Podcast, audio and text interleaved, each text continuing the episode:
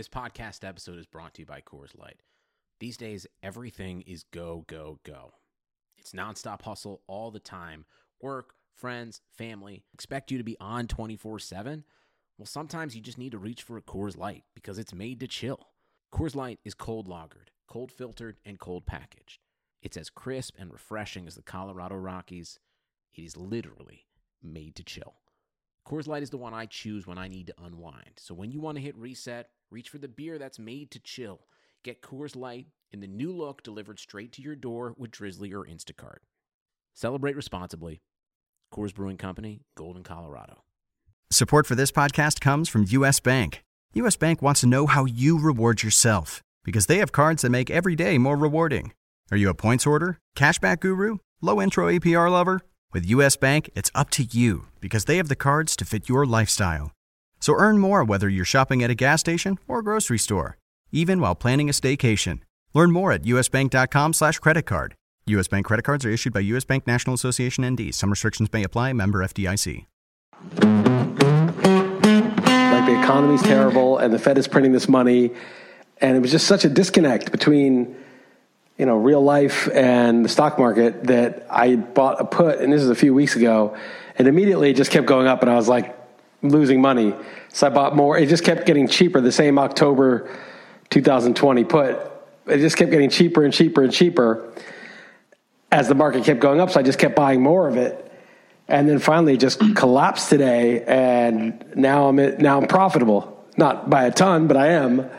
And I'm going to hold on to it because I'll probably have to delete this because it's too, too gloaty on the uh, downside, but it's pretty yeah, all this, all the things I was reading was saying this was, you know, obviously going to happen. Well, this cannot end well was a was a common refrain, and yeah, wasn't it? I forget the exact stat, but it's something crazy. Like every important stock was up right over the until you know until the crash, but like it was like you could not name one that was down until the inevitable happened, right? Well, there were like bankrupt stocks like Hertz car rental going up and being traded, and I guess the idea was the theory was that, and Goldman Sachs apparently put this out that the Robin Hoodies, basically the people who are just retail investors, some of whom are just getting unemployment or stimulus checks, and they don't have work right now, and they're just all piling into this Robinhood app and buying stocks. And collectively, they actually tapped out a couple of institutional shorts, at least according, according to this tweet that I read that Goldman Sachs. It was, a, it was a hearsay tweet. It was some guy quoting Goldman Sachs saying the Robinhood is basically forced institutional shorts to cover and and buy because they were pushing the prices up so much that the institutions couldn't hold on to the shorts. They were just bidding it up. But you had just so many, you know, whenever like the average guy starts trading stocks, that's when you're near a peak because hmm. they shouldn't be doing that. That's very risky. It's just straight not up gambling. Only, hold on. Not only is the average guy doing that, but they're like to the point of bragging about on social media too. You right. know it's bad then when you're that level when you're bragging. You're so yeah. Well, yeah, yeah you well, Dave um, Portnoy wasn't helping. Uh, he was no, I, no. he was I, the guy's kind of a brilliant marketer. He's going on. He's saying, "Oh, Warren Buffett's a moron. This is the easiest game in town. I'm making, I'm printing money." And then all of his followers are buying the stocks that he's trading, and the whole market's going up. But of course, you know, and then all the shorts cover, and so they're buying, and that is going up even more. And then finally, when all the shorts so, capitulate, and they're like, printing money, I guess we can't fight the Fed.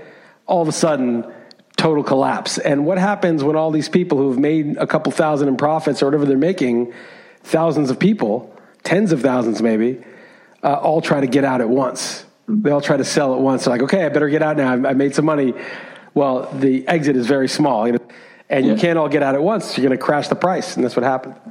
I looked into Robinhood a little, and I, one thing that came away was that's not the place to get Bitcoin. That's uh, for sure. They basically own your Bitcoin. Um, but I, uh, I, um, I want to say I, I, will not defend Portnoy. It's a, it's a tough uh, stance to take. But do you know what happened to him and Goodell? I mean, what what a nutless monkey. You know, he you know he he he won a blind bid to watch a Monday night football game with Roger Goodell. Spent two hundred and fifty thousand, and I knew they were going to come up with a reason. I'm like, yeah, guarantee that's not going to happen. And they said he failed the background check.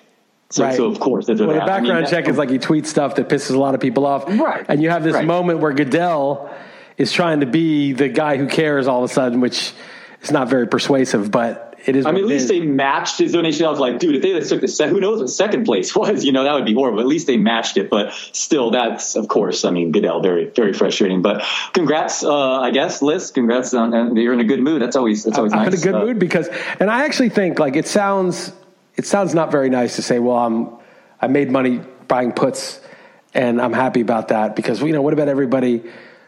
And and there are everybody depends on the market now. It's you know I've quoted that guy Ben Hunt who's annoying, and I always say that because he's super annoying, but he makes good points occasionally. And one of them is that the market's a utility, so pension funds. Uh, ret- people's retirement accounts and people who uh, are retired, they used to just buy fixed income. They'd buy bonds and get four or five percent and live off the the interest. But now that bonds are at zero, old people cannot do that. And they would always say, when you're old, don't be in the market because the market could draw down 10 or 15%, 20% just when you need it most, right? It's only good for the long term people, the people who can leave the money in for 20, 30 years. It's never good for the uh, people who, who need to spend the money now. So it's, it's, it is bad for those people, but it's also the fakest thing ever that they're printing money for the stock market and people who are in the actual economy are getting crushed. And it's just a huge transfer from uh, the total pool of money from everybody into the asset holders. So, in my opinion, in 2008, we should have let the market crash, and it would have caused a lot of pain, but it, people would have had a real economy again, and ultimately, it wouldn't have just enriched rich people at the expense of everybody else, asset holders at the expense of everyone else. And all they did now is just do that on steroids since March. So, as painful as the crash would be, and it would be even worse now because they didn't take their medicine in 2008, uh, it, it would still like cleanse the economy of all this ill-gotten gains. I, you know, I've talked about this. My friend, I mean, I've, I Fangs also for a while. My friend was like, dude, I teach at a, at a college where a lot of, you know, it's a community college. And he's like, a lot of the kids are not wealthy. And they, it would blow their mind, like how much money I make doing nothing but buying the obvious Fangs. And they have to get jobs that pay crap and they work hard at them. And meanwhile, there's a whole class of people who just buys the most obvious stock in the world and they're getting double, triple their money. I mean, it's still happening. This is just one day, by the way.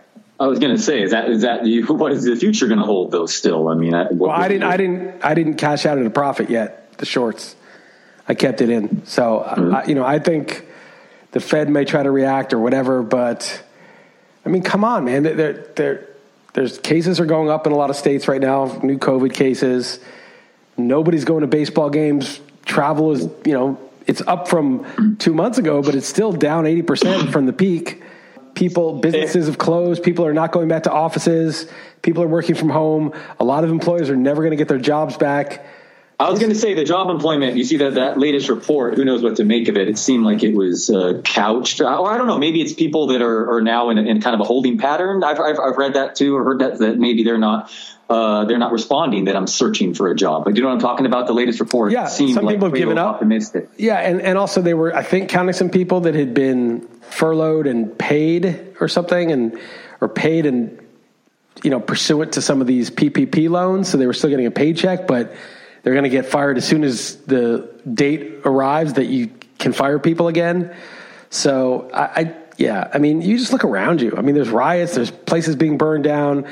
COVID is now spiking. a Well, hold on, hold on. Hasn't the violence? I mean, I know Seattle is its own thing, but hasn't hasn't the violence, the protesting, the violence has stopped, right, or or, or been much less lately? Or am I wrong on that? Well, it seems less in the last couple of days, but I mean, the dam, you know, there's damage done. I mean, businesses got destroyed. All right, I'm just saying. I'm just saying. I some of these cities look like you know they're burning buildings and boarded up businesses and broken windows. I mean, that's not.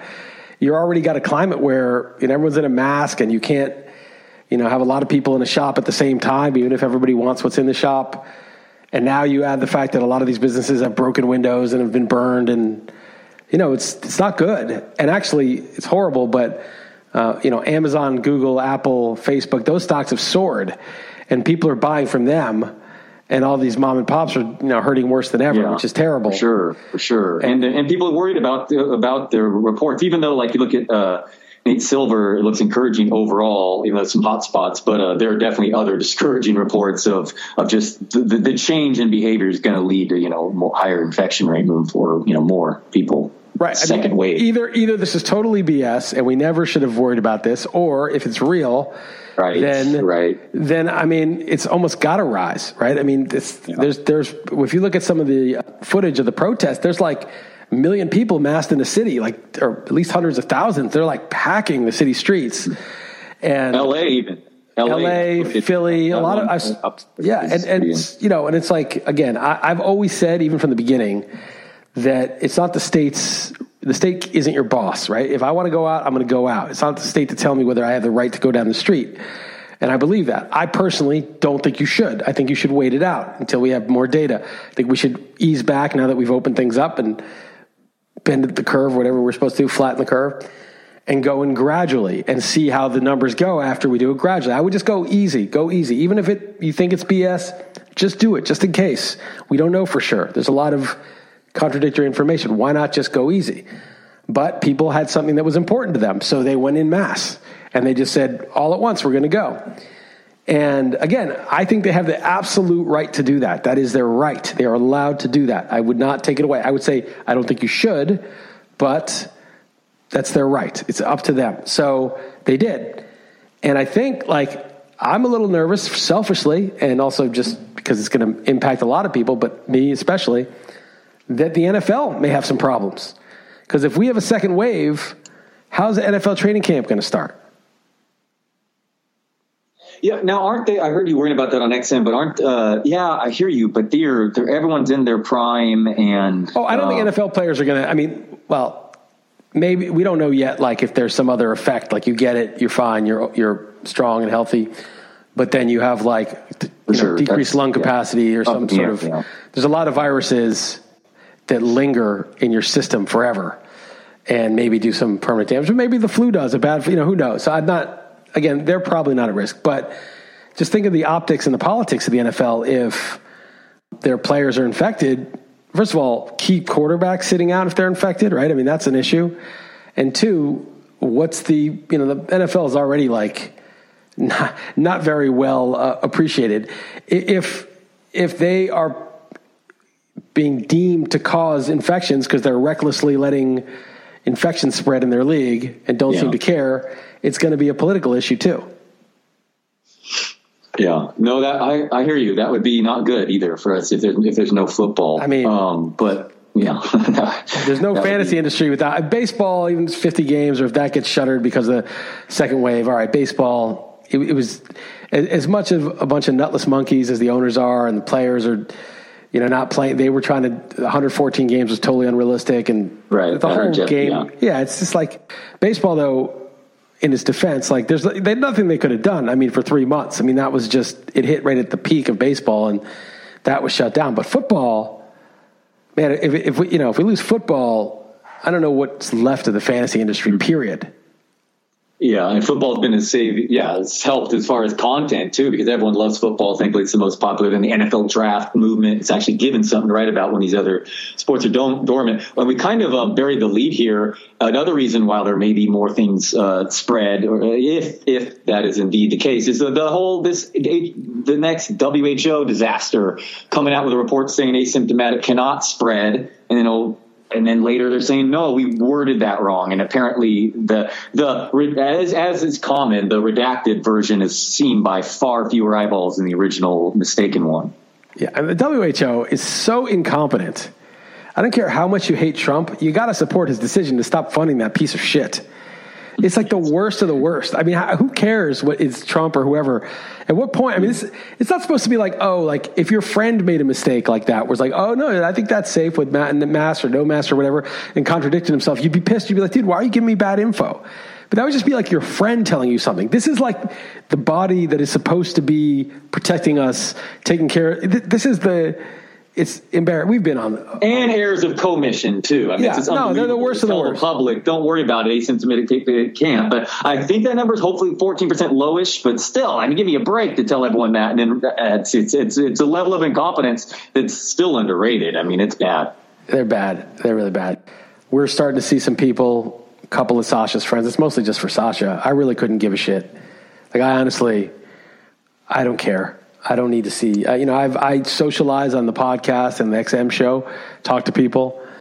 I hear you as far as just being in general, though, being that you know, I don't need much more as far as hanging out. And I enjoyed your uh, uh, watching, listening to your drafts. I enjoyed the Twitter follow draft. Um, well, aired today for me, and Jerry Donabedian is great. Have him talk football more. good too. Yeah, no, it was good. It was. Uh, I was, I was sort of, you know, I start to dread it because I'm like, dude, I've just fucking beat a dead horse so much with this football talk. It's the same stuff. I mean, I've gone over every single thing so many times because we're doing it April and May, right? Like normally we'd be talking baseball April and May, and then, you know, except for the draft, and then like it's just all football. So we've already just like exhausted it, and there's no OTAs. There's nothing even going on right now. So it's it's tough, man. No, it is. I know. That's why I kind of want baseball. I, mean, I want baseball to play, but I also want just, yeah, I'm ready. I've exhausted my early, I mean, definitely I'm more prepared for football than ever before. I did another RotoWire online championship Nice. uh, draft on Saturday night. I can't help myself. Uh, dude, I took, um, so not only four straight running back is, is nothing. I took five of the six rounds. I took a running back in a league. You can only start three. So I'm going all in on my, uh, on that strategy. Um, and freaking still came away with three top 15 quarterbacks on my board, waited to the 14th round. Um, what about your NFL observations uh, article? You want to talk about that while we're on the football talk? I mean, it's, Yeah. uh, I hear you. I mean, we're exhausted too. Oh, one thing with football before I let you talk is Miles Sanders. Um, um, come on, how funny is it that you gave me shit for drafting him in the goes up. sixth round of League of Leagues? No, no, no. This is legitimately Right, right, right. getting drafted in the top First round. 10. I know. In this league I was in, he went 10th Yeah. overall, and you gave me a hard time for drafting him sixth round. Well, first of all, that's only half PPR. Okay, your league. So the, uh, the league that you drafted him. So he's definitely a, worth a lot less than half than he is in full. And then secondly, uh, it was the sixth round of a three sport league, so it was really like the second round. I think he's basically. in the fourth round. It wasn't really like that. Come on, it's a 14 team league too. It's a 14 team. Yeah, right, league. right, right, right. It was funny. I Yeah. did give you shit about that, and now it's like a no brainer pick. Correct. Or at least as far as it looks. Yeah, now it looks like crazy. But uh, anyway, talk about your column, man. So I, want to say one thing. We'll get to the NFL observations. We we had this nasty comment on uh, our podcast, iTunes. You can rate rate the podcast, and we have like it's like 120 comments or something like that. I don't know how many there are, and like 110. Maybe I'm exaggerating, but there's a lot, something like that. 110 or five stars, and there's like there was a troll who gave us a one star that everyone was really super cool and gave us all these other ones and buried that one. But then this Karen gave a one star, an anonymous Karen. It was a girl's name, that's why I'm saying that, but I don't know. I don't know who she is because it was like an anonymous name, just a first name. Gave us one star, totally libeled the pod after listening to last week's. And that hit and run type of thing where it's like, oh, say something nasty because you heard three words you didn't agree with. And then just hit and run. You know, you're not even you're not even there. You don't even use your real name. Say that wasn't it kind of a funny line? What was it? I don't even want. I don't want to spread it. I don't even want. To, I don't even. I, I don't know. I'm serious. I don't think it's funny. Like, I think it's just asshole. You know, it's like I'm not going to pub. I'm not going to give her the publicity that that she wanted or that it's just. It was just a total libel. And I, I wrote to Apple. This is not a, a fair representation of this. And I checked today, and it was gone. They actually removed it, and I can't believe that. I was like, they're not going to do anything, and they did. They removed it. Interesting. So you're asking for censors- censorship now. Um, that's that's that is funny. I did not That's see not, that. that's, not, that's not censorship. You think that's right, you think that's censorship? That somebody can say something no, nasty about your work and just with an anonymous name and, and uh, no, no, I'm joking, Liss. Uh, no, dude, I, I need that for my Tom Brady column. That has over a thousand comments. I, have over a thousand I don't care if someone with their own name is like "screw you, you suck," but if someone accuses your podcast of implying that it's racist, that's fucked up. That's a kill shot.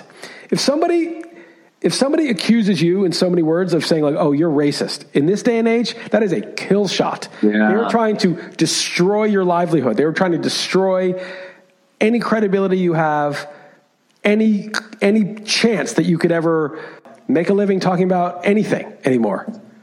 That is a that is they're they're they're dropping the nuclear bomb on you with an anonymous thing with, with uh, without a second thought. And it's Okay, I, I, I guess- I didn't take it that it's much. also it's totally well it's totally false. Oh, it's one thing when someone says you're a fucking asshole. Even that dickhead troll guy who said Dalton's fine, but Liss is an asshole. He never takes the L, whatever. I don't agree with that, obviously, but that's not like a kill shot. That's just he put his name on it. He gave his opinion. I didn't. I didn't recommend his thing be deleted. I said, "Hey, you oh. know, let's let's make this backfire." He's trying to undermine what I'm doing. I thought it was just a wimpy way to go about it, but whatever. That's fine. I, I didn't. I didn't. I didn't. Didn't bother you at all. No, it, it, I didn't like it, but it didn't. It, I got you. I got you. I didn't report it to different. There's a Apple and say Yeah, right. this One- guy's one not I- not allowed to have an opinion about my podcast. Of course he is. I don't think it's respectful. I don't think it was it's, it was accurate, but it's his opinion. He put his name on it, and that's that. Okay, so what's the remedy? The remedy is say, okay, people are taking shots at this pod. Let's if, if you like this pod, let's make that backfire. You know, if he thinks that that's going to work, it's not going to work. But again, that was within. He gave reasons. He gave his reasons. He obviously had listened to it. Okay, fine. But you don't go for the kill shot. You don't try to destroy someone's livelihood. You don't try to destroy somebody casually. Like that's not even a big deal. Horrible. And so I said, this is, this is libel. It's not what we, we were talking about at all. And, uh, and they removed it, which is amazing to me. I was like, wow, they actually listened. Yeah, it's possible that I missed uh, some of her comment in your email to me. I need to go back and read it. But I was going to say my theory is um, maybe this person didn't even uh, listen to the podcast and they treated the title "Real Man Would" like seriously, like the Man Show. You know, people think uh, Kimmel and Are misogynistic, but they, the man, the men were lost at the end of every single sketch. They were the the butt of every joke. I mean, yeah, they had some some juggies jumping on trampolines. It's not great, but but the, they it was an ironic title. Like a real man would is an ironic title when you say you know what a real man would do and what Dalton Del Don would do. Maybe they just she saw that, I, but you think it's clearly she listened and this was. Oh, I don't know if she listened. I, she might. You're right. She might not have listened. But how dare you just do a drive-by hit anonymously on somebody's work, implying that I don't even know if it's maybe it's sexist. I, they, she said, I'm not going to say what she said because it's I don't want to publicize it. I, I think it's you know it's just she shouldn't get that. But maybe it was massage. I don't even know what the site she referred to is even about. But the point is that like how dare you? How dare you do that? You know, if you said, I listen to this and I don't agree, I think this point was wrong, and when you said this, I felt it was insensitive, fine. I might not agree with you, but make your case, you know, make your point. But to just drive by anonymously to try to destroy somebody, and you're right, it might have just been because she didn't like the title of it and thought it was, you know, misogynist or something, but um, no good. So I'm going to ask you guys again. I, I, I don't usually ask for promotion or whatever this person, I already got her thing wiped, so that's that. But just so clear in the sort of karmic scales, uh, if you enjoy this pod, give it five stars, share it with your friends, spread the word, write, write comments on it. You don't need to like bury her comment because it's gone, as I said. But my MO for something like this is whatever that person's intention was, it's going to backfire tenfold. Like, let's get everybody and just say, you know what?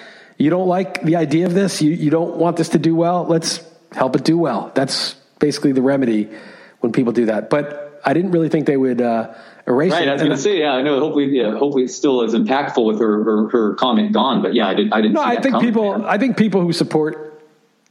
It's not us. It's us, but it's also just like, you know, we try to say what's true. You know, we don't always get it right. We make mistakes, but we actually try to say what's true. Like we're. It's just that's it. And I think people, at least privately, have said, "I appreciate what you guys are trying to do," and it's been helpful to me because it's nice to know that other people are just trying to say what's true and, and not just do stuff that makes them look good and you know help themselves all the time, but actually just try to get to what's true and explore that. And hopefully it helps us. I mean, I'm not going to lie.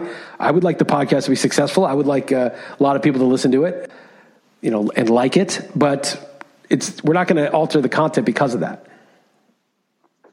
Totally fair, awesome. Yes, I please do go do that, and I'm impressed that you that you got that done. I can't believe it. I, I was Yeah, shocked. yeah, I was like, oh, Apple doesn't give a shit. You know how much more serious shit they've got. Yeah, I was going to say they have a lot more important things going on in the world, but yeah, well, it's not in the world. I mean, their job is to like monitor that stuff, but I would think that like there's probably like war zones over like certain podcasts out there, you know, very popular Right. ones that are very controversial, and they're probably like dealing with a lot of back and forth of cancel this and no, they this isn't true, and you know, this is our little podcast that one person said something and they actually, uh, as I said, this is bullshit. Just delete it. Yeah, I was going to bring it up for sure. Okay. And then, uh, all right, let's talk about this uh, observations article. Is everything priced in? Was the title of it. And well, I, why don't, I'm not, I'm not, I'm talking so much, man. You're barely talking. So go ahead. Tell, tell me, give me No, no, no. It's your it's your column. I want you to you better explain it. I no, go ahead. I'll, I'll, I'll chime in later. Go okay. ahead. I want you to explain your. Okay, so better. basically, the column is there's two kind of theories of doing things. One is wisdom of the crowds, where you know the market is all the buyers and all the sellers, and the aggregate of all those are, is the price of a stock, of Bitcoin, of an ADP for a player. It's all the people who love this player and all the people that hate this player they kind of push each other like two NFL teams moving the ball up and down the field, and wherever they're sort of stuck, that's the ADP. That's what the market price is. And it's been shown, I mean, conclusively, that when you have like 100 people or 1,000 or 10 or 100,000 people independently trying their hardest to figure something out, the aggregate of that is almost always smarter than any single expert. Your, your odds are very remote that you're going to do a better job uh, making you know lines against the spread than the entire betting market. And same thing with ADP. That if you know if your ADP was the default and you had to just draft according to your ADP, and other people could just pick and choose from your list, that's how everyone had to draft. And, and one guy got to pick. They'd probably crush you. Same thing, but that's only true. That that only applies if there really are hundreds of thousands of people independently trying to figure things out and creating a very robust uh, wisdom of crowds. What ends up happening a lot, though, is over time, people know this and they think, you know, I can never beat ADP. ADP is, is too much wisdom of crowds in there. I can never beat the spread because the market is too smart. And they start say, thinking, all right, well, I'm not going to. I'm not going to bet on football. You know, maybe open a casino and say, I'll just take the rake, let other people choose the side. Um, or I'm not going to, uh, really reach, you know, for players in, in a football draft. I'll just take whoever falls below his ADP, and I'm never going to reach for a guy above it because ADP is smarter than me.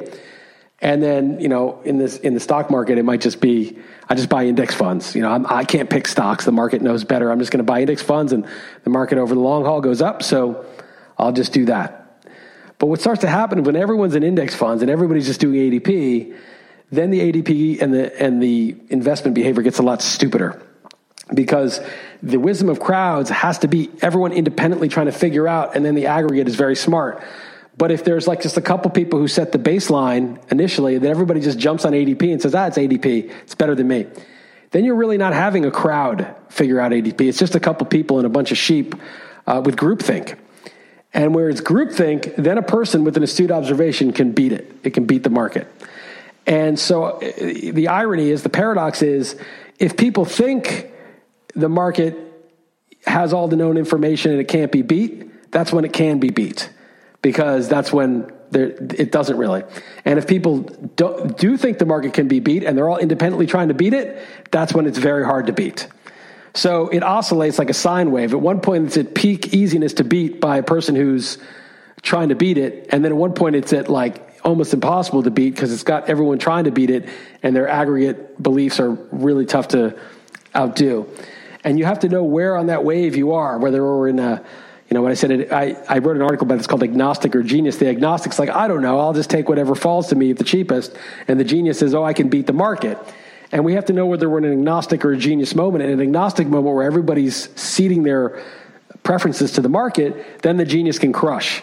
But in a genius moment where everyone thinks they can beat the market, then the agnostic's going to crush. And you have to find out where on that wave you are to decide how much you want to invest in your own uh, particular perceptions. That was the article.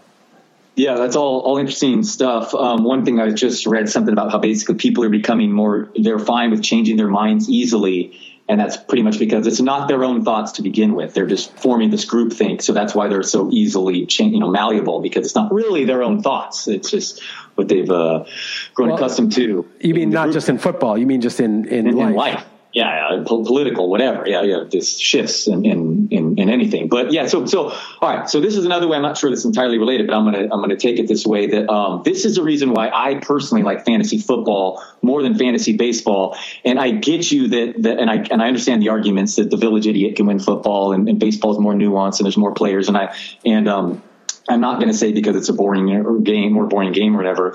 Um, I, I, do think there are some ways to to beat baseball as being different with game theory. Like I, I, would toy with drafting five or six straight starters if we did have a baseball main event. Um, but I, I, think with the projection systems in baseball, it's just crazy not to be. Um, uh, what's the opposite? Uh, agnostic. Yeah, You got, I mean, you just simply have to be that way. And, and just, I, I mean, well, you think I'm better than these projection systems? I mean, not a chance. There's so many things to take in and there's a million players and they take in their minor league history and there's so many factors. Whereas football right now, it's just crazy how different I am to the ADP or the ECR. Now, I'd argue I can't take a ton of advantage of that unless you're in an auction, and that's kind of frustrating. But I, I don't know. I, that's why I actually like football better because I've just, the more I realize it, it's just like I'm pretty much agnostic in baseball and I'm full blown quote unquote genius in football, which I find more fun. Yeah, it was more fun to draft like a genius, right? Get your guys, have your own takes. I mean, it's, Right, it's way more like fun. And Peter Schoenke wrote an article that was actually pretty good, and he posted it in the comments to my article, which I edited because I remembered it. It was also well written, so I was like, I must have edited this. It must have been me editing this. So I was like, I remember this, and he made a good argument that if you if you go by ADP and agnostic every year, uh, you never really get you're never going to get better at picking the players because you're just seeding that whole thing. And so, you know, Nassim Taleb talks about this sometimes. He says it's not. People look at these things as a one year thing. It's not a one, a one off one decision. You know, one year am I going to be agnostic or a genius? But this is an iterative game. It's something we do every single year. So if even if agnostic's the better strategy, say for baseball, but genius will get you improvements because you'll have your own takes and you'll see where you went wrong and you'll get better at it. It may be in year five, year six, and year seven, year eight, it was worth being a little worse early on to to have improved. Right? You'll actually get feedback on how you're doing. Now maybe you won't. Maybe it won't mean anything. Maybe it'll just be you won't really be able to understand why you got something right or wrong. But I thought that was an interesting point he made that it was uh, it's different like a one off game than a repeat game. Right, for sure. And then just to uh, tangentially point out, uh, Pino and I were on a Vlad Sedler pod last week, and Pino brought a good point that maybe the way to beat the market these days, since everyone knows all the advanced stats, although I'd argue some in football right now are getting blatantly ignored, um, the, is to draft early. And I'm learning, I, I would never be drafting football like this if not for the current situation. I'd be way into baseball right now. And I'm looking at some, I forget what the other ones are called, the, the cut line championships I did. I was getting Miles Sanders in round three and all those, you know, and so, um, that is the, the market inefficiency right now is drafting early. And now I'm like so frustrated that Kenyon Drake is considered by everyone number six. Well, I had him like that, you know, four months ago, but I don't get any credit for that. So I would say that like right now you can still do drafts in which uh, I can clearly tell that um, that this is going to be very different two months from now.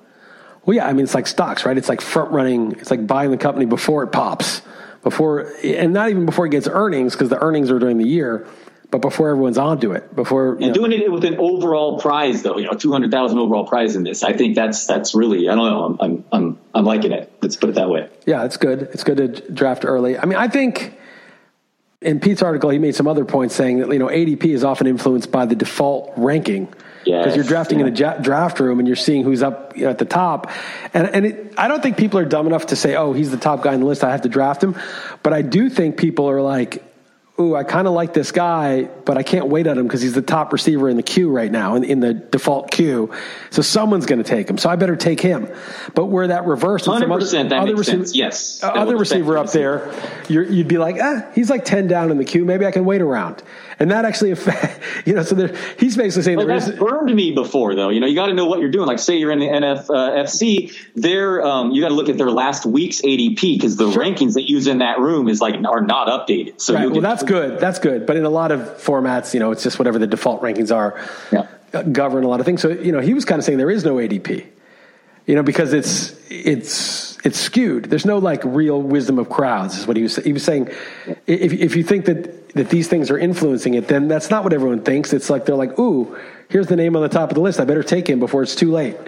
So that's, uh, it's not that the ADP is this aggregate wisdom so much as this, it, or not that it's not that, but that it has also an element of randomness that's just basically like whatever people are looking at while they're drafting, that's going to affect every single draft. Well, I totally agree that there's a problem with ADP, and I wanted to come out with a kind of a regular column talking about how different I am. Dan, uh, it's imperfect for the reasons you say, and also just Yahoo, for instance. I'm influencing the Yahoo ADP because it's I'm one whatever fifth of the rankings or whatever, so I'm personally affecting that probably. And just those aren't as per, uh, perfect as the high stakes league. So anyway, I was going to use Fantasy Pros' uh, expert consensus ranking. You know, there are 120 people, and there there you go. So that's I, I feel like that's an okay an okay But- way. But It's one Oh, thing. they're to influenced too, for sure. I, yeah, believe me, I, I think it's that's horrible too. I, I'm I'm way off those. They're, they're influenced. They're yeah. influenced, and you don't have any skin in the game. You, oh, I want to be the third best ranker or whatever out of whatever the for sure. BS thing you can claim at the end of the year. I know you did like you were like 28th best one year, and you were touting that for months. I was first. I know. I'm just giving you a hard time, but uh, so uh, and congratulations to Brad Evans on that great year he had that one Yeah, year. But uh, yeah, jokes. I don't even know what I was. Yeah. Anyway, yes, I hear you. So, I so know. My, my, my, point, my point my point is though that a lot of guys it's like it's not like they have fifteen hundred dollars on this thing. You know, they're just putting their rankings in for free. You know, giving away some free content for publicity. It's not like you know some people want to be the guy who has this. You know, Yeah, that too. Right. the guy's high- showing high- off with like and and also like there's a game theory thing with that where if you're a little bit uh, unorthodox and some chalk doesn't do well you might win the whole thing right? Like if i'm playing against everybody the chalk list probably doesn't do it. Because everybody's got a chalk list so your list has to be like beat out everybody incrementally by you know we all have the same but for a couple slots here or there. It's very hard to win that way. If i have instead of mccaffrey number one i have Kamara number one and he's by far the number one I probably win that thing. I don't know how the scoring. Yeah, works, no, that comes down to a grading system too. Rudy Gamble does a great job of saying like he, he does not think it's properly weighted for that. Like, as if you uh, conversely, if you have someone uh, way lower than the consensus and they do what they're expected, you're like totally screwed. And that's going to be me, like uh, to a T. I have a lot of those guys. Like God, Chris Godwin, I don't understand how he's the universal number six receiver when he's a no longer going to play the slot. He's outside. He's sharing targets with Mike Evans, OJ Howard, Rob Gronkowski. He um he he has a quarterback. Why do you think he's no longer going to play the slot? What makes you think that? that's already been announced. They're going to play two. They're going to play twelve personnel as their base set. That's literally been announced by Arians. I mean, it's been told to the public, and um, I mean, it's not like even a secret. So it's like so weird to me. Well, and why do you believe that? Like, they're gonna play- in the league last year, switching teams in the second I know, half. But you hate Brady. playing- You hate Brady. But but let's but let's let's back I, up. I don't hate Brady. I, I'm just using the stats. It's not. It's not. a why are you Why do you believe Arians is going to suddenly use two tight ends when he didn't use any? He had OJ Howard, who everyone had the top five tight end last year. I had him fourth. because he didn't have Rob Gronkowski come out. I, I don't know. So why is he going to use two all of a sudden? Uh, what percent of the time do you think that they're going to use twelve personnel? Um, I, he's, he said they're going to use it a lot. I'm just tell. I'm not. I'm. I'm A I lot might mean instead of like eight percent of the time, they'll use it twenty two percent of the time.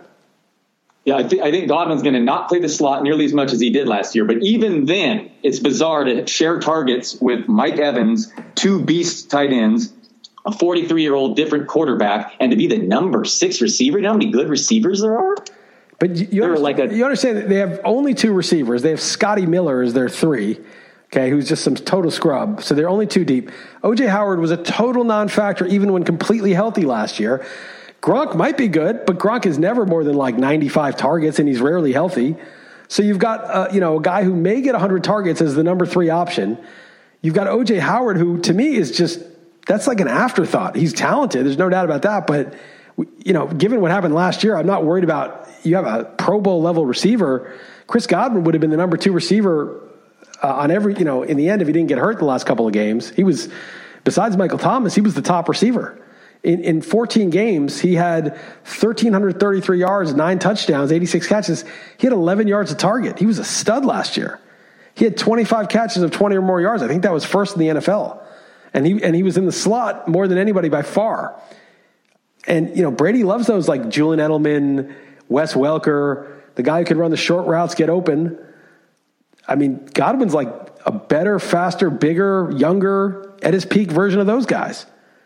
I don't know, man. I, I, I see He the case. not be on any of my fantasy teams Okay, doing well, that. He I- was not even top 30 in WOPR. I mean, I, that is insane. What's WOPR? I mean, air yards and target share. I mean, that's Hermsmeyer. I mean, it's this list. This lists all the the guys getting the most. Uh, I mean, that that's crazy. What do you mean? He had drafted number six. 121 targets in 14 games.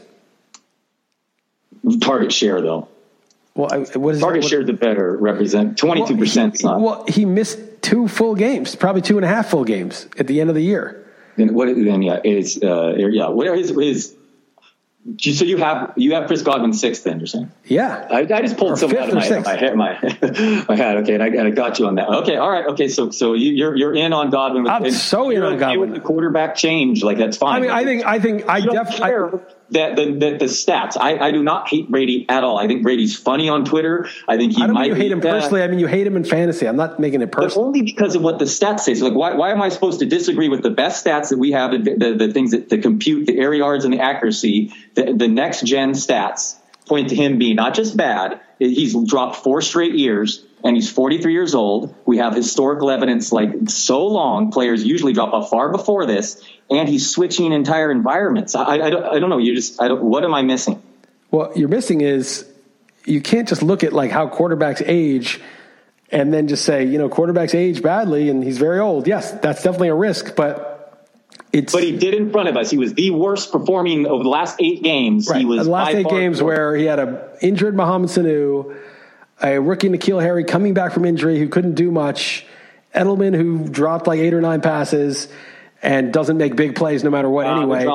The ti- the tight ends were guys Matt LaCosse, Ben Watson at age like 38 or whatever. I mean, James White and Julian Edelman were his two best receivers. I mean, that was it. And those guys aren't even, you know, and Edelman was 33. It's not even like he was. Right, but uh, these stats, EPA, they, they all take that into account. They, they all, I don't. I mean, I, I. You know, you can uh, do your uh, acronym mumbo jumbo, but I'm looking at his year-end stats. He had 24 TDs, eight picks, 6.6 YPA is bad, but 24 TDs, eight picks, 4,000 yards. 5.9 YPA in the second half. But second half, I mean, what about the first half?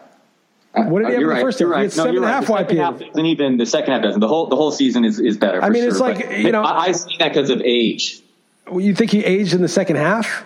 Yeah, that, that's usually what. Like, often that happens. Like it, like it happens in the middle of a season. Didn't happen with the Manning one or whatever? Yeah, just when Peyton, it happens. though, it- Peyton had, like- a big, steepest like decline. Boom. But Peyton couldn't turn his head. You know, he had spinal maybe fusion. I'm, maybe I'm completely wrong on this, but let's just say that I mean the, the evidence, uh, like the it, it, the evidence is against the side that everyone seems to be believing that's going to happen. That's Well. I'll give you the counterpoint. I'm I'm with you. I'm lower on Brady than the than the market, and I'm definitely taking Daniel Jones, Joe Burrow, Baker Mayfield, those kind of guys. But I I, I would still think Brady is is above the threshold to support receivers. That's what I'm saying. I'm not saying he's good, and I definitely think that having Jameis Winston, who was willing to make egregious mistakes and make throws, you know, all over the place, was a way better. Fan- it's like as good as it gets for fantasy. I mean, he sucks in real life, but for fantasy, he's great. And this is this is a downgrade for those receivers. But there's only two receivers, and then there's Gronk, who's been out for a year and a half and is like, you know, so injury prone, never gets more than 100 targets. And then there's OJ Howard, who they didn't even throw to. That's it. Godwin's going to get 150 targets again. I just saw Gronk dunk on some game show. He looks like Jack. Um, Yeah, but so I have so I have Godwin twentieth. That's like that's still very that's very impressive if you're a, if you're the twentieth receiver. That's like that's really good. But I just just rather clear like alphas on their team. Like like give me uh like Terry McLaurin over him or DeVante Parker or DJ Chark or T Y Hilton. You know Robert Woods. I'd rather those you know the number Robert Woods. Robert Woods. How many touchdowns did Robert Woods have last year? Yeah, he, he very yeah. The touchdown was very very low on him, but I don't really. I think that's that's fluky. Well, what do you think um, he had the year before when the Yeah, Rams offense was amazing? He had six in Yeah, 16 Woods, games. Woods, whatever. Yeah, Woods. Woods. Uh, I don't. I don't love Woods, but I'll. Uh, I'll give you a name, um, a crazy name that I just moved up. That this is much higher than than uh, than ADP is. I, I would rather Marquise Brown on my team than Chris Godwin. I'll tell you what. But I would never. I would. I would bet like an, an overall like a top three thing there because I'm taking that. That he's like. No, no, I would give you odds. I would give you odds. I would give you odds. I don't want to give like, let's just say minimum 14 games. Otherwise, the bet's off. Minimum 14 games. I'll give you three to two odds on whatever you want to bet. Marquise Brown, PPR, PPR. 15 games, PPR. 14 game Yeah, minimum. 14 game minimum for both. Otherwise, it's it's no bet. Yeah, 100 bucks. 100 bucks and 150 I'll give Yeah. you and you give me 100. I got Godwin. Yeah, you okay. got, email me Yeah. that. Email me that. Okay. All right. Okay. Done. so, yeah, I just uh, moved him up today, so it's funny. I moved him ahead of. I, I don't. I just think you know maybe he'll be a monster, but I think that he uh, is like DeSean Jackson. He's not going to get more than 99, 100 targets. He'll get 10 yards a target, but so did Godwin last year. Godwin had 11 yards a target. Godwin, Godwin's like. Then he's real- a different quarterback, and okay, and he's not going to play the slot nearly as much. I anyway, think he all right, is. okay, I think he is. okay. I, I, I, I mean, the idea that Bruce Arians all of a sudden is going to completely neglect OJ Howard for no reason. And he's always, you know, the, the knock on that coming in last year was like, oh, he never uses tight ends. And we're, and we're like, well, he's never had OJ Howard. Obviously, he'll adapt. And he did not adapt at all. And now he's talking about it offhandedly in the offseason, not getting specific. That will Bruce Arians said 12 personnel will be the Buccaneers' base offense. This is reported June 4th. The Tampa Bay Buccaneers. I, want to see that quote. I want to see that quote. I want so, to see. so there we go. Give me the exact quote. Read what Bruce Arians said, not the headline. Um, I want to hear what okay, the guy said because you know how these beat writers are. They take something and they want quote to quote unquote. That's our base offense. Arians said of 12 personnel. That's it. What else? What do you say about it? That's that's all the, the quote I've led to is oh. that's our base offense. Arian said of 12 personnel with two tight ends on the field. Yeah. He says he even likes 13 with the third tight end. Expect more. That, that makes it even less likely that, that he's going to do that. Was he going to take Evans or Godwin off the field to get in Cameron Brate? Yeah, that's silly. But again, I'm just reporting what, what he's saying. The I know, but it's, saying, I mean. coaches just talk shit. It is better. I'll give you credit for saying that he actually said it was his base offense, which is better than just an offhand thing. Well, we're going to run more 12. But I, I just I don't believe it. I don't think they're going to do that. I think I think what it seemed like is that OJ Howard's obviously miserable there, right? You're a superstar first round pick. Your first couple of years, you look like you're going to be one of the best tight ends in the league. Third year, you're all set to go, and you're put in the doghouse the whole year. You don't get a shot at all. Well, and so you're like, I want to be traded. I want to get out of here. I don't like this. And teams want to trade for him, obviously, because OJ Howard. And maybe they're getting garbage offers. And they sign Gronk, and they're like, whoa, this is horrible for OJ Howard. And then he says, no, no, no, we're very happy with OJ Howard, meaning we're not desperate to shop him. So if you want to trade for him, give us a good offer. We're, it'll be our base offense. We're happy to have these two guys. Or just to keep OJ Howard happy because he's, if he's on the team, then they're like, well, you know, we don't want him to be despondent, so we're going to say what we need to say. I don't know. It just it just strikes me as so unlikely that just when you add Gronk that OJ Howard's going to be a prominent part of the offense. Here's what's going to happen. 43 year old Tom Brady is going to get hurt and it's going to give everyone a nice convenient excuse. Uh, and I'm not even going to get look like I was right. So that, that's fine, but whatever. Um, we'll, we'll see. We disagree know, on Godwin and the Buck situation. I, I, I will acknowledge that I could be right in the fact like he could again suck in real life, uh, but still like put up, you know, a decent stats and he's in the right situation. That team, that team was like even throwing when they had seven point leads last, last year. Um, so that, yeah, I mean, it, it could be, but on the other side, you know, maybe that defense is really good and again, I'm just, I don't know. I, I don't see it with Godwin, and the rest of the community is with you. I'm the weird one. I mean, I, am the one that's apparently bizarre because uh, I mean, I, I, has- I understand your argument. I definitely think it's worse that it's Brady, and maybe if Brady is below that threshold, then all bets are off, man. A receiver doesn't need a star quarterback. Sometimes it's better not to. If, if a quarterback who's not. But what if that receiver is also sharing the field with? Oh, forget even if you think Gronk and, and OJ Howard, oh, but Mike Evans. These are two. Mike Evans was everyone's top ten receiver last year, and now he's in his prime right there. He's a teammate. Yeah, but that's a narrow tree. Evans and, and Godwin, Scott Miller's nobody. Like they don't have, that's a no name. That's anybody. That's like, you know, the, the number three receiver on the Browns is Rashard Higgins. That's like just having a guy. That's not like, yeah. oh, but when everyone has a, yeah, that's like naming a backup running back when everyone has a backup running back in yeah. the NFL. Yeah. yeah. They're like, but, you know, the Giants have Golden Tate, Sterling Shepard, Darius Slayton, Evan Engram, Saquon yeah. Barkley. For any of those guys, you're like, those are actually names that, that are going to command yes, for sure 80, 90 targets minimum each. So, like, they, they are a problem for each other to some extent, but Scotty Miller's not. I don't think OJ Howard is. I, I, think OJ Howard has to be, for now, put in the category of not a problem. And even Gronk, as good as he is, is a 90, 95 target guy. So if they're going to throw 620 times or whatever they're going to throw, there's going to be a lot of targets for Evans and Godwin. And I think Evans is the guy that Brady's going to have trouble with because Brady would have to throw, you know, he's the deep guy. And Godwin's the slot guy last year. And even if he's outside, he's still going to be running shorter routes than than Falcons, Falcons, Panthers might have two of the bottom five defenses yes. in the league, and while the Saints are good, those could be shootouts. So I will totally acknowledge that too. Um, but while we're in an argumentative mood, um, I, I, have to say I came across this tweet. I wish I had remembered to give acknowledgement. But um, do you know that your guy Jon Gruden, your favorite coach in the NFL, who you love to defend, um, do you know that the Raiders? Uh, uh, how many points do you think they scored in the third quarter last year? I don't know, twenty-one. Wow. It said you, you even tried to shit on my point and you didn't even overshoot it. 20 points in 16 third quarters. 20 points after sitting in halftime and the team had to adjust to their opponents. Jon Gruden's Raiders scored 20 points in the third quarter. Sorry, that is just insane and I'd be remiss if I, uh, if I passed what, is, what does it matter what quarter they scored the points? I, well, the, the, narrative is halftime, right? The adjustment. That's what Pete Carroll's USC team are just so insane. I don't know. That's if there's any way to to judge an NFL head coach as far as adjustments, it would be the third quarter, correct? That's only if you didn't know the entire track record of the season. Right? If you're like, well, what, yeah. what, you know, if it's well, I'm guessing 20 is lower than most. Consider that's a that's a, on yeah, average like, about, about a point a quarter. So. I'm, not, I'm not saying Gruden is great or anything or did a great job, but I mean that's very right. specific. That's like on Thursdays, the guy Thursday night games, he's terrible. You know? Yeah, okay, we can disagree a little bit on that one. Just uh, anyway, what else? Uh, all right, let's done argue with you. Other than like off, off a bye, he's terrible. When he has more time to prepare, he doesn't even get them going. It's like stuff so specific. Right. Okay. Um, how about them bell peppers, Liss? I did have to send you ten bucks for that, unfortunately, but I did it right away. I always pay you right away, man. If I owe money, boom, I send it. You did. I, I thought that was wrong, but I stand corrected. And if those of you didn't listen to last week's, I thought that yellow, green, red were different. They grew on different plants. They were just different varieties. But apparently, they're just different stages of ripeness. I disagreed.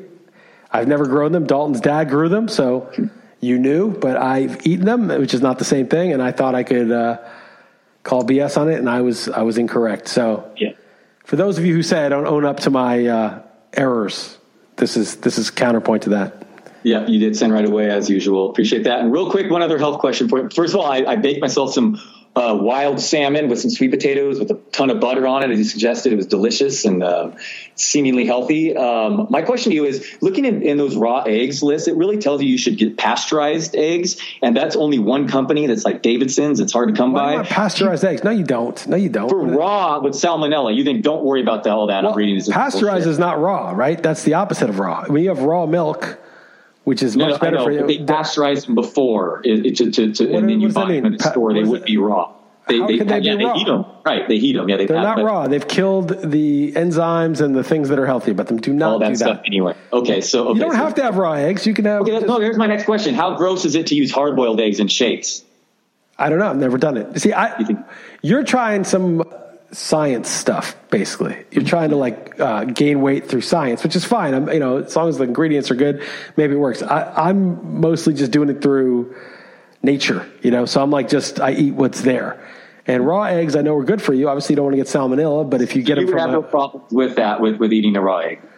I mean i'd have to have a good reason to eat it. I mean they're incredibly healthy and I think oh, so probably you, ha- you have to have a good reason to eat it. Oh, so you well, wouldn't I mean, just pour I mean, six in your shake every day and just hope for the best. I think it's a low risk if you get the eggs not from a supermarket, but if you get them from a farm or you get them from somewhere that the eggs are clean. In other words, a chicken that is eating worms and organic, you know, whatever the hell chickens eat, and running around and healthy and laying eggs in a nice farm is probably going to be a robust chicken that doesn't lay eggs that get salmonella. I, I mean, that's my belief. Well, I, I, agree with that, but it's just an unreal. I'm getting my eggs from a supermarket, unfortunately. So that, that that's I mean, the you know, if you get organic ones, it's better. I don't know. I, have I've had raw eggs before. I mean, yeah. okay, all right. But I, I, don't know all if right. I would do six a day. I agree about day. the pasteurizing, though. Getting rid of the that's kind of defeats the. No, do not get those. Do not get those. Just I'd rather just cook the egg then. But I, I think in a smoothie, it's pretty safe too if you have other stuff in it too.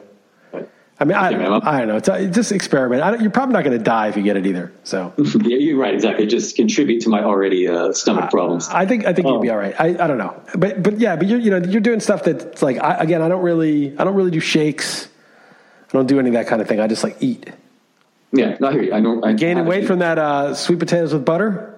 I actually have gained a couple a couple weights in in, in, in a couple pounds in the past week, so um, maybe it's working. But um, yeah, no, I'm sure that's very boring. And uh, what else do you have on your mind? That's, that's important. That's it's important.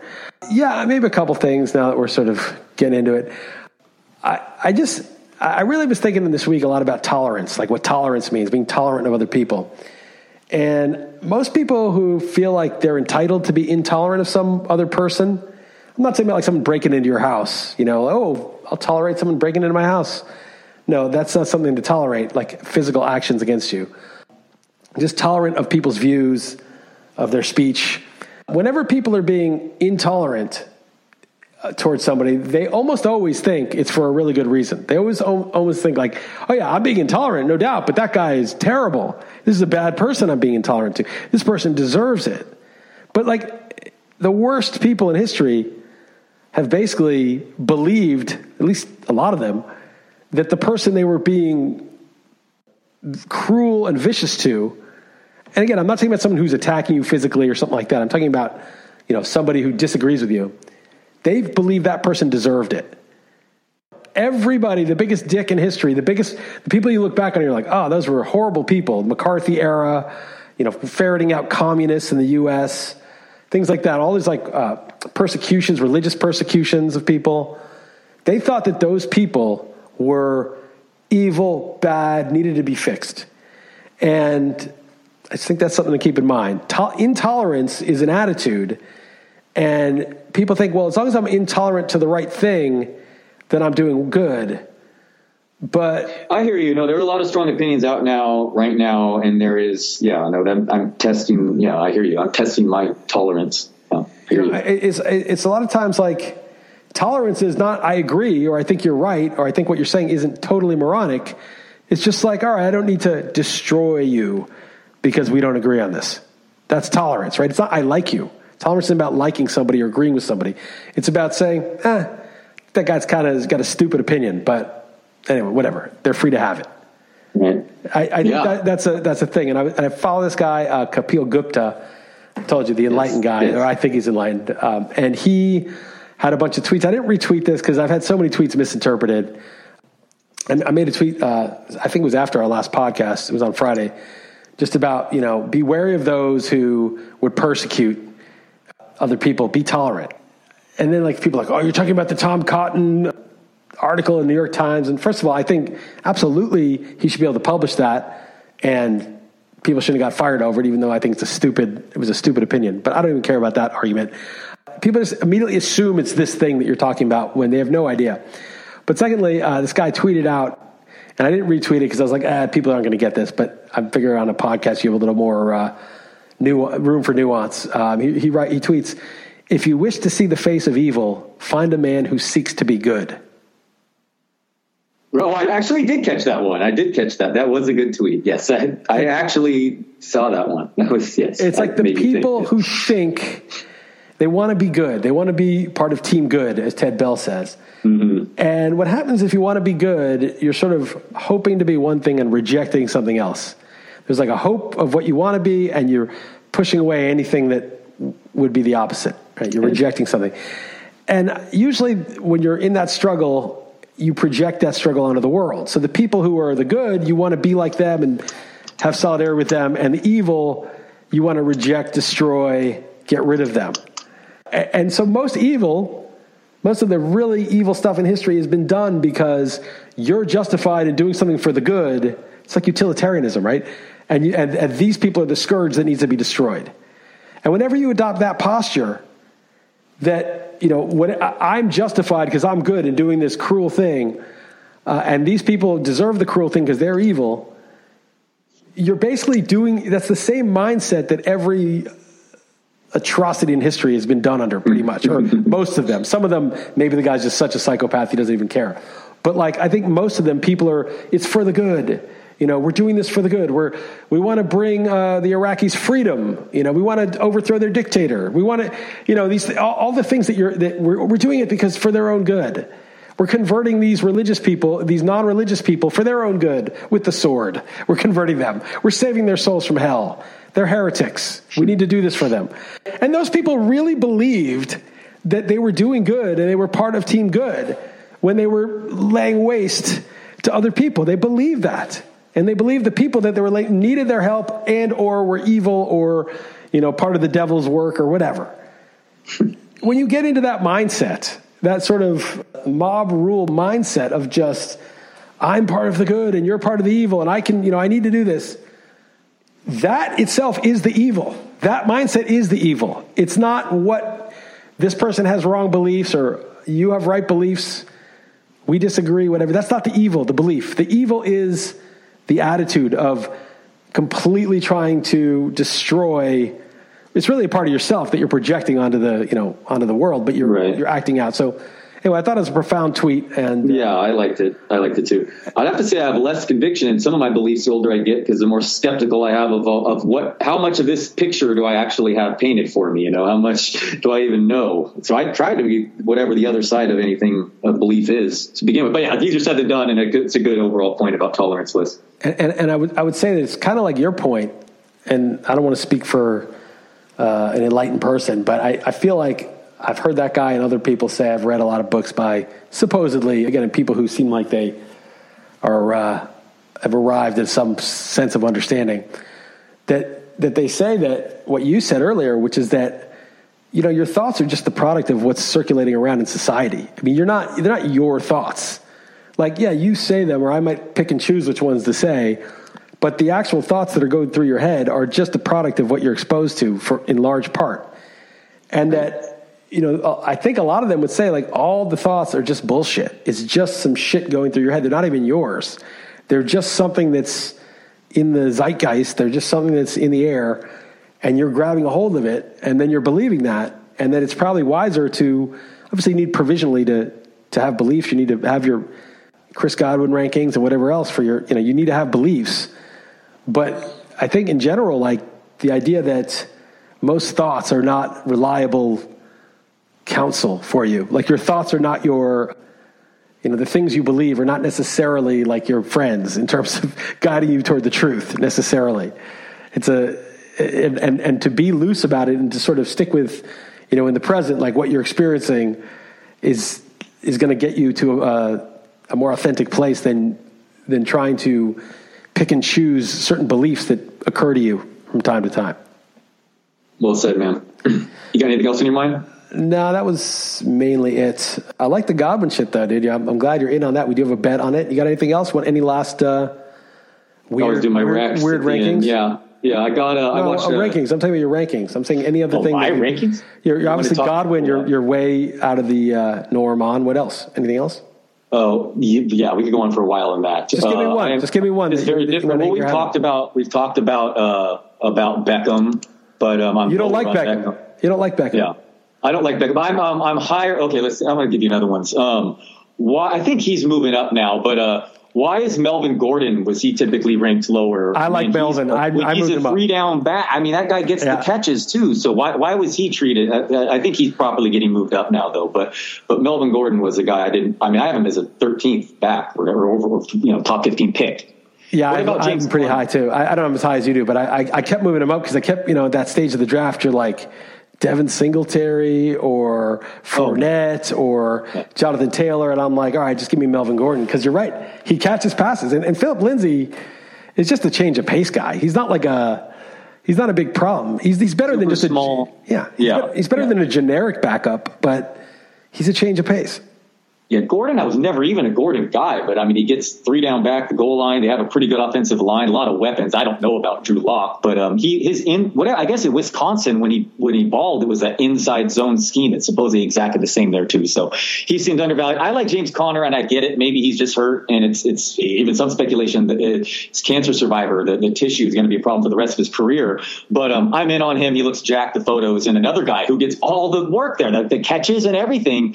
And people are just forgetting, you know, the, I should probably injury. move him up. I'm him at 19 among backs.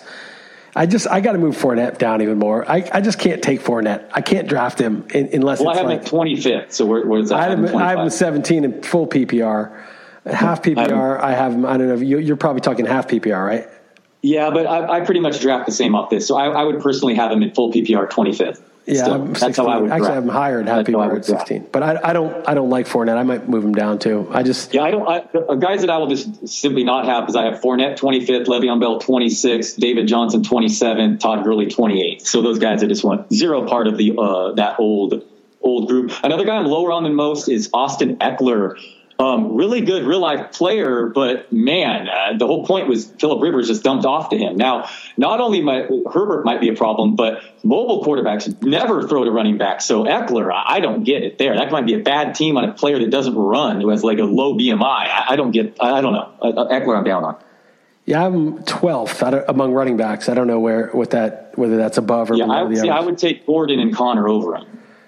Yeah, I don't have him that low, but I can see it. I just think if Ekeler even gets like I have him with 156 carries and 82 catches, and in full PPR, that's just well, you're talking about half PPR though, right?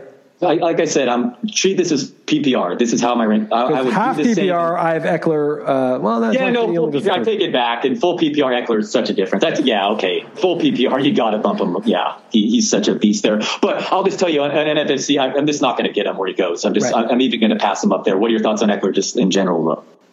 if he gets 200 carries, you know, he's he could be Alvin Kamara esque. But I think there's a I made him I gave him 156 carries, and Alvin Kamara esque without with fewer touchdowns because the team isn't going to be as good.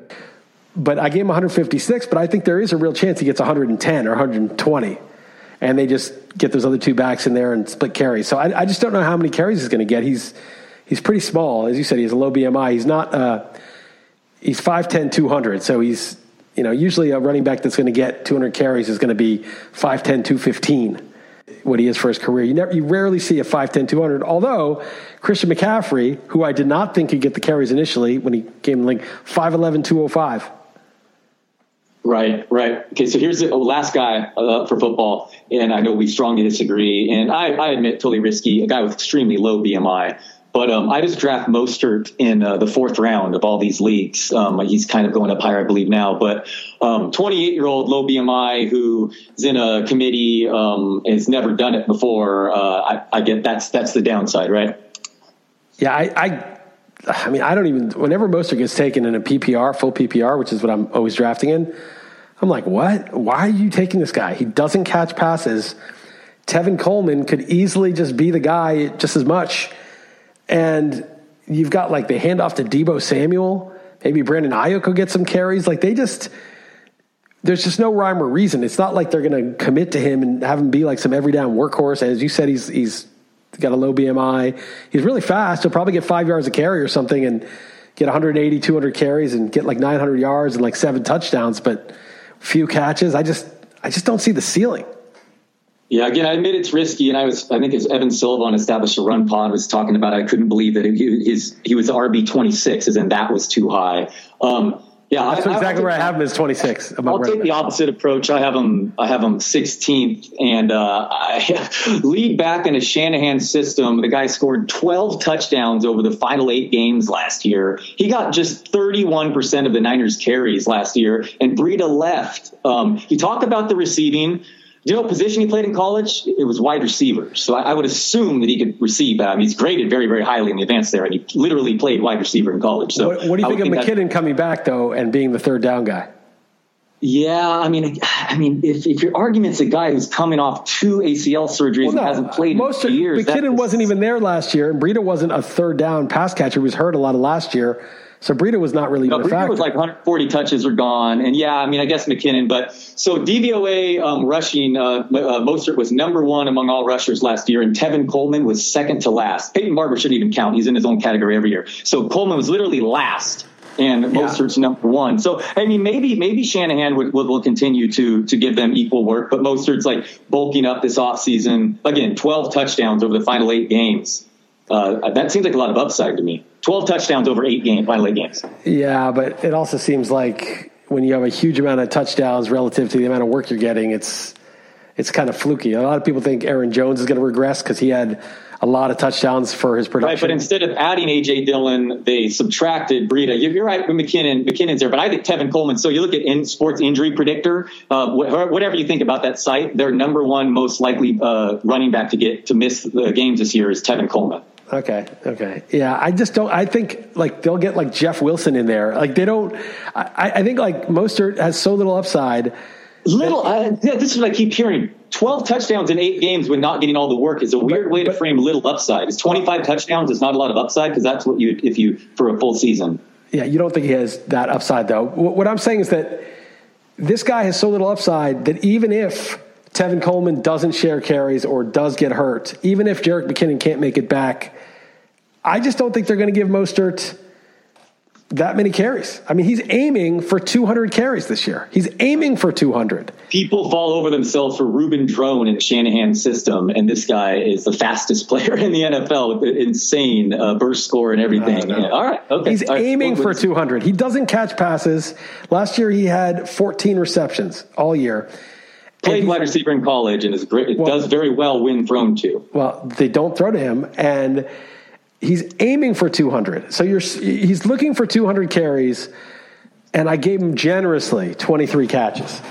Yeah. No. I, again, I'm hey, I'm the weirdo here. I'm the one way off. Yeah. So well, let's do a Mostert bet. I'll take somebody you don't like. Mostert um, in PPR. Let me. Yeah, let me Fournette, Bell, David I Johnson. Hate, I hate Fournette. I hate Fournette. I truly okay. hate it. And also, I think Mostert's I think Mostert's floor is is not terrible because I think he'll he'll play and he'll be effective when he plays.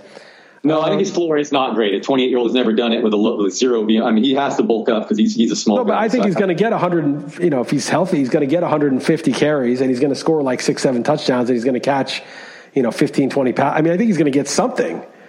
Uh, whereas yeah. like Le'Veon Bell or Leonard Fournette could just be done. You know, it could be like apparent early. That those guys are just toast. If you don't want any of those guys, I'll, I'll take. Have you have Conner ahead of, of Mostert. I have Conner ahead of Mostert. Yes, okay. I like Conner a lot. Love Conner. Yeah. I'm trying to think of someone I actually like ahead of Mostert. I mean, I have guys ranked ahead. Of Mostert. I'll do Josh Jacobs, uh, old former Bay Area guy. Oh, I would, I would snap call Josh Jacobs against yeah. Mostert. You, are going to do that? I feel bad for you. Let me give you some odds. Let me give you some odds on that. Yeah, some, well, definitely, yeah. Give me some odds. Uh, yeah, uh, uh minimum four, minimum 14 games. Yeah, yeah. Minimum 14 games. I'll give you another three to two odds. Jacobs yeah, versus the same. Let's do the same, same bet. Yeah. Fine. I'll give you some odds on that. That's fair. I mean, three to two doesn't sound like much, but it's a big difference because any guy can outperform anyone else. I mean, we are we are cutting off the injury issue, so that actually helps me. I mean, it helps the favorite because obviously that's the easiest way he could outperform. But Funnily, funnily, I disagree with you on the injury thing. I'm more, more worried about Marquise Brown and Mostert's injury than I am. I like, I guarantee, I hope that that's not the, the reason is the injury thing. Josh Jacobs, another interesting guy. Why I love the broken tackle numbers. Uh, obviously, hate the uh, the organization. But um, what uh, what what's the deal with um, why is he going? They, they don't throw him the ball, right? So what, why is he different than Mostert? I mean, they throw him the ball a little bit. They throw him more than Mostert. He's like their bell cow back. But he's not, though, right? I mean, they don't throw him the ball, right? Well, he caught 20 passes last year in 13 games.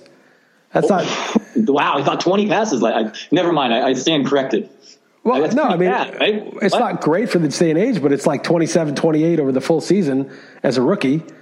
I mean, that's right. But I mean, they have uh, what's his face still there, and uh, they, they Jalen Richard they throw to, and then they even brought in like Lynn Bowden, whatnot. Yeah, they did, and it, it could cut into his uh, catches. But I mean, Josh Jacobs had 242 carries in 13 games last year as a rookie. He's the bell cow. He had 4.8 yards per carry. They have a very good offensive oh, line. For sure, the bell cow and, running. And, and they, sure, I'm saying I don't. Mostert is hoping to get 200 carries. He's hoping to get 200. Josh Jacobs is hoping to get 300. Yeah, another guy very very questionable if he could stay healthy too. Actually, so yeah, that could that one could help you too, Jacobs. Um, all right, okay, good stuff. Um, we yeah, that's enough football. I'd say. Yeah, it's enough football. We we talked to the death. Um, so what do you got? Anything else? Recommendations? Yeah, a couple of, just my usual recommendations. Then I watched the documentary Thirteenth. It's a Black Lives Matter. It's a very good documentary that I missed when I, it originally seen, came I, out. I saw Thirteen when it came out. Sixteen. It was it was good. Um, Wind of Change, a really good document. I'm sorry, uh, podcast. It's a it's interesting. It's not good. Chuck Closter McCullough, the greatest podcast ever. I wouldn't go that far. It's I actually don't even think the conclude. Anyway, it's about if the CIA wrote a Scorpion song that ended the Cold War, and it's kind of convincing at times, but it's called Wind of Change. And if you're looking for a podcast, and then finally TV show. Uh, Ramy on on Hulu season two. Uh, I watch a ton of TV. I'm probably going to end up with that one on my top five list at the end of this year really good show, Ramy on Hulu. Mar Mar Mar Hish Mar Mahershala Ali. I forgot screw up his name. He's he's in this uh, joins the cast this season. It's really good. What about you, Liss? I don't have Mahershala any... Ali. How do you say his name? Sorry. Yeah, I don't. You know, I don't have Hulu. How many things do you got? You know, I can't pay for like eight different channels. You know, we. It's a joke. I know it's a joke. It's, it's yeah. All these streaming services. It's it's a pain. You know, so we have HBO and Netflix and, and Amazon Prime, and Heather has Amazon Prime. I canceled it, but I'm, One thing I will say is you should point out to your Twitter, your your, your tweets. You you suggested people as far uh, as far as recommendations. You did a good recommendation of people you should be following on Twitter. Oh right. Uh, so I mean, I've talked to them before. Nassim Taleb, Glenn Greenwald, PD Mangan, this Jack 65 year old who has excellent health stuff. This guy, The Wrath of Gnon, G N O N. I didn't know that one. That's yeah, I did not know that one. He just he's into architecture and old architecture, and I I feel like if the whole world followed and subscribed to what that dude's talking about, like problem solved. Like so much of the the disastrous just conditions that we have are from bad architecture, bad city planning, too many cars, too much alienation. He's, he really talks about, I mean, the pictures he has are beautiful all over the world, like cities and, and parts of cities that are made from like indigenous materials that are made for all the best, you know, cities and buildings were built 150, 200, 300, 500 years ago. And it's, it's, it's pathetic that like nowadays we can't even make something nice that every building's a piece of shit that's meant to last 20 or 30 years. So I learned a lot from that guy, Wrath of Gnon, G N O N. I also talked about the guy Kapil Gupta, who I quoted, and then uh, who's my other guy? Is that five? That is five. That's five. That's all of them. Yeah. Yeah, no, I added the the, the art one. Uh, it's the architecture. That, that, he super interesting pictures. Like, um, yeah, yeah, he tweets a lot, but uh, it it does start to make an impression on you after a while. All right, man. Good shit. All right, good stuff, Les. Yeah, good shit. Take it easy, dog. All right, later, man. All right, later.